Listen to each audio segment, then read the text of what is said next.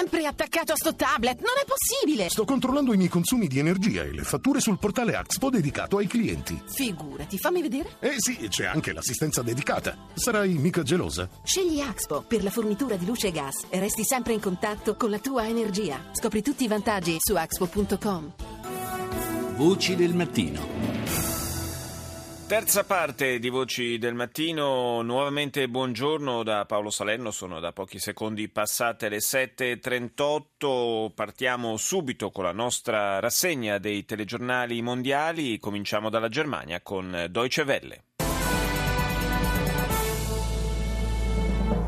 Hello and welcome to the Journal on DW. I'm Terry Martin. Here's some of the stories we're following this hour. Günter Grass, Germany's most prominent post-war writer, has died at the age of 87. His 1959 La televisione tedesca in lingua inglese dedica il servizio di apertura al ricordo del Nobel per la letteratura Günter Grass, scomparso ieri all'età di 87 anni a Lubecca. Fu uno dei rappresentanti del movimento Gruppo 47 che contribuì alla rinascita della Germania dopo l'era buia del nazismo. Il suo primo successo letterario internazionale, Il tamburo di latta, scioccò la nazione chiedendo di quante responsabilità avrebbe dovuto rispondere per l'operato del Terzo Reich. Nel 2006, in un'intervista che fece scalpore, confessò di aver fatto parte delle Waffen SS, braccio militare delle SS naziste. E poi quattro contractors americani che lavoravano per la società di sicurezza Blackwater sono stati condannati a 30 anni di carcere per il ruolo svolto in un attacco che costò la vita a 14 civili iracheni. E infine inizia ad Akisan, nella Turchia dell'Ovest, il processo a 45 fra dirigenti e impiegati accusati per il disastro alla miniera di Soma che costò la vita a 301 persone. Ieri si sono radunati davanti alle aule del tribunale i familiari delle vittime. Se ritenuti colpevoli, in particolare gli otto dirigenti sotto processo potrebbero dover scontare 25 anni di carcere. Restiamo in Europa, ma ci spostiamo in Francia. France 24. On est toujours ensemble sur France 24. Bonjour et bienvenue si vous nous rejoignez dans l'actualité de ce lundi 13 avril. Renforcer les pouvoirs de surveillance de l'État pour mieux lutter contre le terrorisme. C'est le début de l'examen en France du projet de Rafforzare il potere di sorveglianza dello Stato per meglio lottare contro il terrorismo. Dibattito su una legge in materia che, afferma il premier francese Valls, non ha nulla a che vedere con quanto denunciato in America da Edward Snowden. Le elezioni regionali in Francia, Jean-Marie Le Pen Pen, eh, abbiamo sentito stamani proprio dalla sua voce, rinuncia alla candidatura, alla propria candidatura e infine un colpo di acceleratore sulle presidenziali americane del 2016, due nuovi candidati pronti a correre dopo Hillary Clinton per i democratici e la volta del repubblicano Marco Rubio. Alla rabbia! استقبل ولي ولي العهد السعودي الامير محمد بن نايف في الرياض ولي عهد ابو ظبي نائب القائد الاعلى للقوات المسلحه الشيخ محمد بن زايد ال نهيان La TV saudita all'Arabia continua a coprire quello che sta succedendo in Yemen dopo l'intervento militare di Riyadh, i bombardamenti nelle varie località, il numero delle vittime sono gli elementi centrali evidentemente della quotidiana conferenza stampa tenuta dal portavoce dell'operazione militare Tempesta Decisiva, Ahmed Asiri. In questo servizio però si parla anche della visita dell'emiro di Abu Dhabi, Mohammed bin Said, una visita nel corso della quale, dice all'Arabia, si è parlato dei conflitti nella regione e della cooperazione fra i due paesi per meglio affrontare queste sfide. All'incontro era presente anche il ministro della difesa saudita. Ci spostiamo negli Stati Uniti con NBC. From NBC News World Headquarters in New York, this is NBC Nightly News. Reporting tonight, Lester Holt. On this Monday night, off and running, Hillary Clinton's road trip to Iowa, fast food and pit stops. What's behind the Pronta a correre, Hillary Clinton in viaggio verso l'Iowa si ferma in fast food e piccoli locali, segnando lo stile di questa campagna elettorale cominciata un po' sotto traccia. Intanto si candida anche Marco Rubio, senatore della Florida, repubblicano di origine cubana, protagonista di un probabile scontro con Jeb Bush. Un'altra controversa sparatoria della polizia ripresa da una telecamera a Tulsa in Oklahoma. Un afroamericano sospetto, ucciso e un vice sceriffo incriminato per omicidio colposo. Il poliziotto sostiene di aver sparato nella convinzione di impugnare il taser, la pistola elettrica, e invece dell'arma in dotazione. E poi il dibattito sul ruolo dei genitori, diverse posizioni emergono in Maryland per il caso di un bambino di 6 anni che camminava da solo per strada senza supervisione di un adulto. I genitori sono stati accusati di negligenza e abbandono di minore, ma a quale età, si chiede NBC, si è considerati troppo piccoli per andare in giro da soli? Andiamo in Russia, Russia Today. We felt like we're left behind, uh, no support. I called every embassy. RT speaks to an American resident in Yemen forced to flee the violence on board a Russian rescue plane claiming L'emittente russa in lingua inglese apre il notiziario con la voce di un cittadino americano che lamenta di essere stato abbandonato dal suo governo in Yemen, costretto a sfuggire alla violenza insieme ad altri stranieri, sperando nel piano di salvataggio russo. Russia Today poi ha intervistato il regista di un nuovo documentario che fa luce sui dettagli del cammino che ha portato Edward Snowden verso la rivel- rivelazione della verità. E infine centinaia di manifestanti hanno bloccato l'accesso a una base della Marina Militare britannica in Scozia, invocando il siluramento, per così dire, del sistema nazionale di difesa nucleare. Do il buongiorno al nostro ultimo ospite di oggi, che è il professor Diego Corrado, esperto di diritto internazionale e docente alla Bocconi. Buongiorno, professore. A voi. Parliamo con lei di Brasile, in particolare di questa nuova ondata di proteste che eh, si è scatenata contro la presidente Gilma Rousseff, evidentemente orchestrate dall'opposizione, ma la, la posizione della presidente, peraltro lo ricordiamo, eh, rieletta da, da, pochi mesi, eh, è, si, sembra farsi un pochino, sempre un pochino più difficile. Esatto, Dilma è stata rieletta a ottobre con il margine più risicato degli ultimi quattro tornate elettorali nelle presidenziali.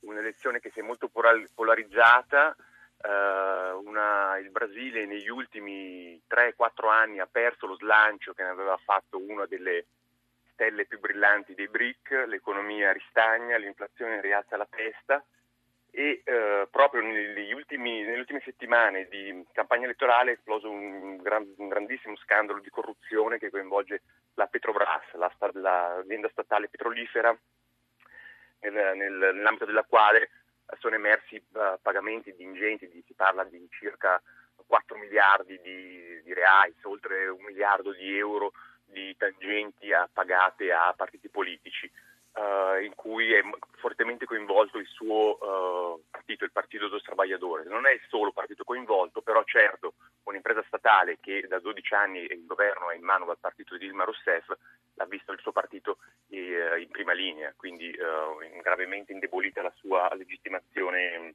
popolare. Eh, e per la prima volta qualche osservatore afferma che le possibili dimissioni della Rousseff non sono più un tabù. Esatto, queste manifestazioni che eh, sono, sono, svolte a più ondate, diciamo. la prima fortissima è stata il, il, 15 marzo scorso, una domenica, sono state le più grandi manifestazioni dai tempi del ritorno alla democrazia nel 1964.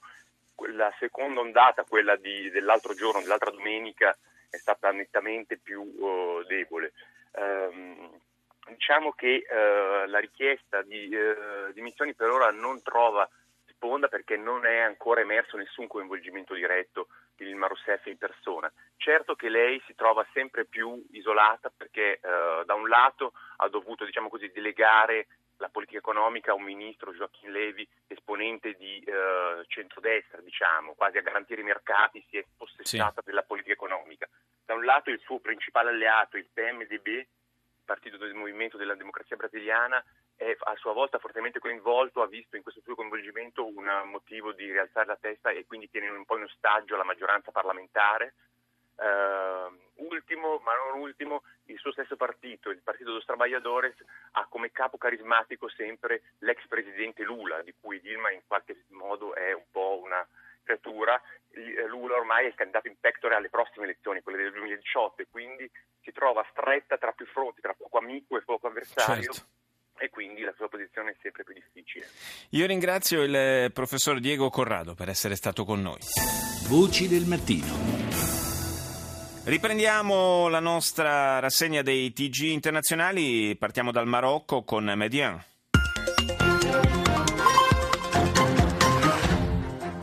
اهلا بكم الى نشط الظاهره من طنجه والبدايه بابرز العناوين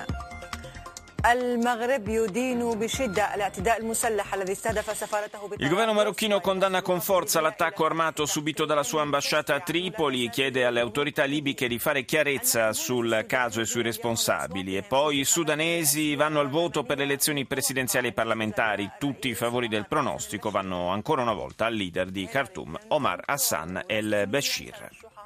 Ora la BBC. Latest headlines from BBC News. My name is Mike Hambley.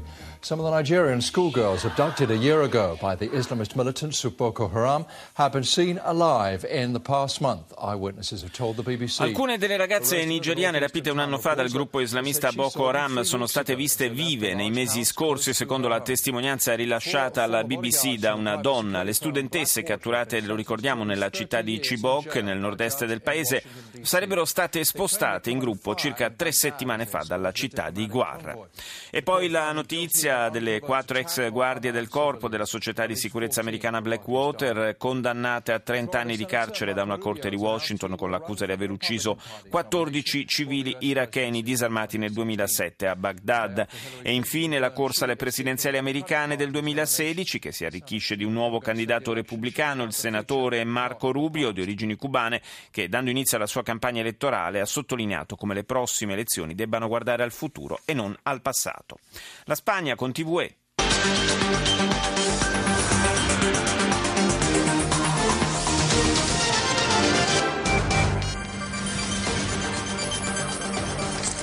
La lucha contra el yihadismo y la inmigración ilegal marcan la cumbre Unione Europea Sur del La Mediterraneo. lotta, la lotta contro il jihadismo e l'immigrazione illegale al centro del vertice Unione Europea a sud del Mediterraneo a Barcellona con la partecipazione dei rappresentanti di 36 paesi. Intervenendo alla riunione il premier spagnolo Rajoy ha invitato a non commettere lo sciocco errore di parlare dello jihadismo come se fosse un rappresentante dell'Islam.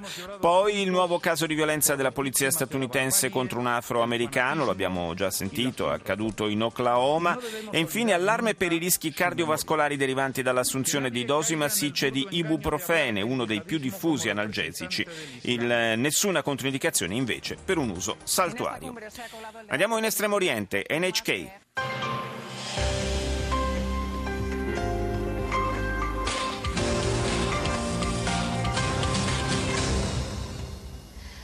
Welcome back to Newsline. I'm Miki Yamamoto in Tokyo. Let's get you the headlines for this hour.